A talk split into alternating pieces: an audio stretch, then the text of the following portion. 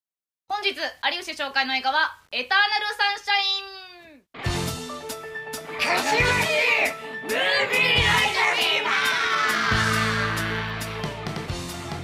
この配信はウシコマナティシャオでお送りいたします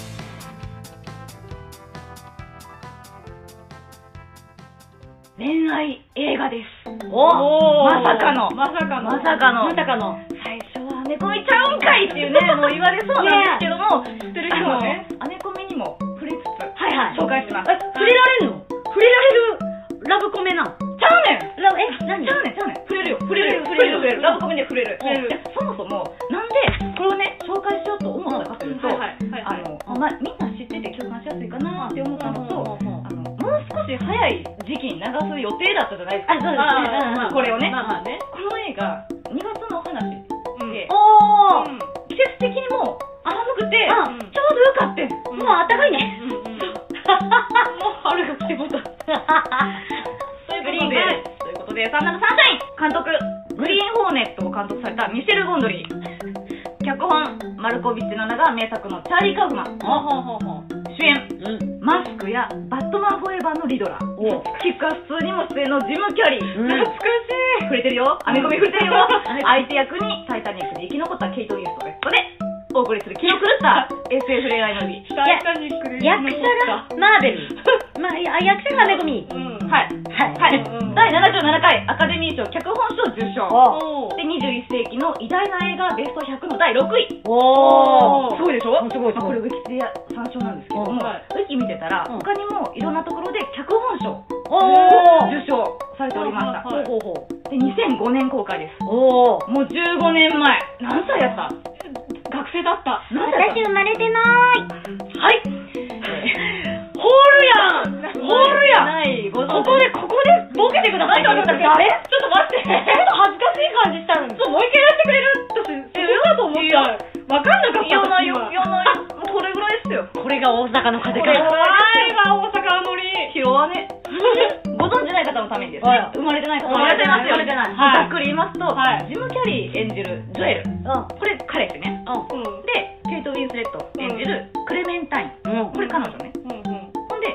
倦怠期なんです。うん。で、喧嘩するんですよ。で、記憶消すんです。で、倦怠期って、うん。誰が相手でもあると思うんですけど、うんそうね。うんうん。うん。勢い余って言い過ぎるってこと、あうん。るじゃない。あるでしょあるあるあるついつい言っちゃうそうそうつい言ってもうたらそうあんな風に言おうと思ったんちゃうねんと かでも胸が痛い普通のカップルでもさはいある兄弟でも友達でもねああるねあるるんですよあるねもちろんない人もいますよでこれあ謝らなあかんわ謝ろうっつってうんプレゼント買ってうんで謝りに行ったらそこにはなんと記憶を消して自分のことだけ忘れた彼女がいるんですよつらみ。もう意図せず例えば記憶喪失になった、うん記憶喪失になったとか、うんじゃなくて自ら記憶を消してるんですねえ、ファンタジー SF 恋愛ムービーです、はいうんはいでまあ、この世界は便利なもので、うんあの記憶消し屋さんがあるんですね、うん。うん。まあ、屋さんっていうか病院なんですけど、うん。ちょちょっと脳をいじってうん。消すんですようん。でそれを彼女がしたって聞くんですねで、まあ、想像してほしいんですけど、この辺の感情ってもうすごいストレスじゃないですか、よこの喧嘩した、彼女が喜べそうなプレゼントを買った、でもうねやり直すために会いに行ったら忘れて他人になってる、まず混乱するよね、え何これどういうこと、うんいやうんで、まあ、徐々に落ち着いてから、怒りとか悲しみとか、焦り憎んしみ自己嫌悪、うん納得できないとかなんかこうもううわーってもううわーって感情がぐちゃぐちゃになる感じわかる、うんわかるよそうそうで彼も彼女の記憶を消す決意をするんですよというのが、まあ、あらすじですね、あの見たらわかるんですけど、いろいろおしゃれにあパッケージとかも、うんキラッキラキラキラ逆を切り取っても絵になるおしゃれな倦怠期の映画おしゃれな倦怠期の映画あとびっくりするのが、んちょっと違うかもしれないんですけど、第4の壁を突破しようとしてくるから、まあ、レックみたいなところもある触れてるよ編み込み触れてるよ、恋愛 SF ムービー突破しようとする全そう部そうみたいな方があるそうそうそうそう。こおこまででちょっとこの映画気になりました、うん気になったありがとうございますでねこれねあのアベンジャーズのハルクでおなじみの、うんマーク・ラファローさんがうん出演されておりまして、で多分ですよあの私の2番目にあこれマーク・ラファローだって認識した作品なんですねおーで一番最初のマーク・ラファローは私の記憶が正しければあの2003年公開の「死ぬまでにしたい銃のこと」うん懐かしい。なんだけど、まあ、特別な意識を持って見てないから記憶がない、うんうんうんで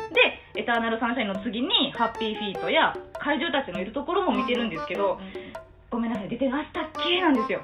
覚えてないハッピーフィーバーにいたってはペンギンだからねまあねどの点にか分からへんわわからんわからんでまああんまり映画を見てなかったから実質ハルクでうんこんな俳優さんがいらっしゃるんだって、エドワード・ノートンの後釜で、うんってところから私のマーク・ラファローがスタートしてて、うんうんうんでよくよく思い出したら若かりしマーク・ラファローがうん出てんじゃんということで、この作品ではパンイチで踊るマーク・ラファローが見られますやば三一を見たおそうで余談なんですけどここですね昨年の東京コミコンではいはいゲストにうん来たね来てそうくれ来た日ねしてくださいまして、うん私も会いに行きました、うんでご存知の方はわかると思うんですけど、濃厚接触できる時間ってわずか じゃないですか言い方。ねで今ねね暑いから濃厚接触言うよ言うよ言うよね言うね言ってこあの訳あって私あのその時に雨と寒さにねあー凍えて外の待機の時間そうが長かったあの凍えた末にお会いしまして、あのまあ、詳しくはね後でツイッターとか見ていただいてもう凍えてキンキンのねうん。手をもう時間の許す限りもうずっと握ってくれくれくれてもう本当に涙目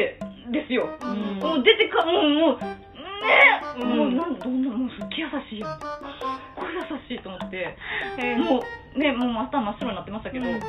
あのもうこれはマーク・ラファローどんどん押していかなあかんうし、んもうラファローさんが出てるものは見ていかなあかんと思っ思て、まあ、今回パンイチの紹介をさせていただいております、三一の紹介なのねまあねうんまあ大事大事うん大事大事えちなみにですね、えー、来年版「スパイダーマンはいダーマン」の MJ、うんうんあ、MJ はい。うんキルスティン・ダウストうんも出てます、あこれねうんはいおーでまた話それるんですけどその前「ジュマンジ」のおうおうお1作目をね見てたら子役で出ててめっちゃ可愛い私的にはインタビューウィズバンタイアなんだけどあ出てたえあ出てるわケルシンダンスやんもうあれでショートって有名になったよねそうよそうやであとこれさ、イライラ夫が出てる。そうビジー出てるねそうなんですよもうあのビジビジもういつ見てもうん。見た目年齢変わら ない私ファンの人が「もうあの子は毛穴ないですよね」って言ってる のああそうかあの私も周りの違う部類のオタクから見ればこうなんだなってあ なるほ どね他の人を見てそうあーあー似たようなことを言うとるって思ったことがある理事です、 はいでんまだねあの言いたいことあるんですけど、うんはい推しポイントとして推脚しポイン本ト家お脚本家、うんこれねウィキペディアにも一言奇想天外な脚本家で知られるとおお記ー載があるんですけどおもーこびない媚びないはいでで 大事ねあのメンタル影響されてるなっていう作品を作られる作られる。はなんですねあの奇想天外なんだけどもとても人間臭い人間味のある方で、うん多分あのサイコパス、 サイコパスは脚本家に向かって天下の賞取ったでしょこの人い、撮ってますようん。天下の脚本家に向かってサイコパスサイコパスまあまあわあかのる 映画作りにね携わったからよかったこの人は、あだからもうそういうこと科学の道に進んでたらもうーちょっと。マットサイエンスだったんじゃないかなっていうあそう理理解解したなんですよそうであのこのチャーリー・カウフマン氏ーの万人受けする唯一の作品と言っても過言ではないえあのマルコビッチの穴もだいぶ見たあみたいわだいぶマルコビッチなんだそうだいぶ狂ってるけど、うん狂ってるあのあれはまだコメディで見やすかった、うんうんうん。で脳内ニューヨークとか、うんアンナマリサとかあまああるんですけどあれはもうかなりギリギリを攻めてて、まあ、ギリギリあウッドじゃないのこれっていうような作品なんですね、うんやばいセウトみたいな感じやばい。そうでこの映画のジム・キャリーなんですけど、うんジムキャリーあの綺麗なジムキャリーだねそうかなりシュッとしたスタイルの演技をされてて、はあめちゃくちゃかっこいいのよ、うん前のいつものコミカルな動きもなく、うん顔芸もなくもう超ストレスだったらしいもうあの得意分野を不眠させられてて、そうわかるわかる人間の本質う素ん。を掘り下げて出していくっていうのを求められてるから、そういうのって弱い部分とうん向き合う作業うやんね、それやねいいカメラの前やでだ無理無理無理めちゃくちゃ嫌でしょ一応ね役者なんでね そこはね分かるところ、めちゃくちゃ嫌でしょそれってやだだったら私もうトゥルーマンショー一生させてくださいでもおしゃれやからおしゃれな倦怠期で脚本賞受賞してるんで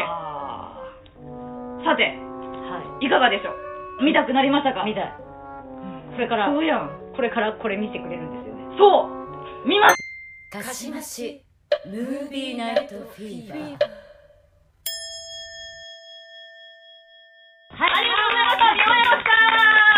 おとうございましたお疲れ様でした疲れ様でしたお疲れ様でしたどうでしたどうでした綺麗な映画でしたね あのなんか、あまず、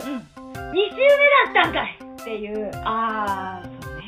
あー、うんあーってうんなって、うんいやなんつうんですかねうんやり直しかみたいなでもまあ、うんうんそのまあ出会う人たちは出会うんだろうなっていう美しいなそこがちゃんと持ってこれるところが、うんなんか作品の妙というか、うん物語の妙だったなと思いましたね、はいありがとうございますありがとうございます最初これ本当にジム・キャリーなのと思ってうん配役なんで彼にしたんだろうってすごい不思議だったのね、で途中その、まあ、記録をうんぬんしていく中で、うんあジム・キャリーだわと思って、うんああジム・キャリージム・キャリーうんここすごいジム・キャリーっぽいと思って見ると、ああよくできてるなーと思ったけど、うんこの脚本を書いた人ちょっとやっぱり変わってんねでしょうんうこなのれを映像化した人も監督さんもすごいけどさ、よくこんなんかけたねっていやそうそうでそれをこうよく映像化したのねこれねそうそうなんですようんあうりがとうございます。もうね途中でね、私パッて見て、二人がすごい真剣に見てるのがもうすっごい嬉しく て、もうね、もうありがとうありがとうって思いながら見ましたよ。んはい英語も、英語じゃない、映画も、映二画人も、うんさっきもそのジム・キャリーっぽくないっていうのは、うんうんあの、その部分、うんうん彼の普段出してる明るい部分がオン。でふっとこう抜いた瞬間っていうのが、あの映画のようなちょっと暗い雰囲気があるっていうのを見て、あ、彼にしよう。ってなったらしい。見られたくないところ見られてしかもそこを使われるこの役者としていやそうじゃないそこじゃないみたいそうなだからねなんかこうちょっとおちゃらけたシーンとかになるとカットが入って、真面目にやってください そうそうだからあの回さないとかで怒った時に回し出すとかなんかやっぱそういうことをしてたらしい嫌だよ熱い嫌でねすよでももう名作だからねもうこれに出れたのは本当に素晴らしい羨ましい、うん、ということで、はいはいありがとうございました次はどなたでしょうかはいはい来た では次もよろしくお願いしますありがとうございましたまたねこの配信はウシコマナティシャオでお送りいたしました。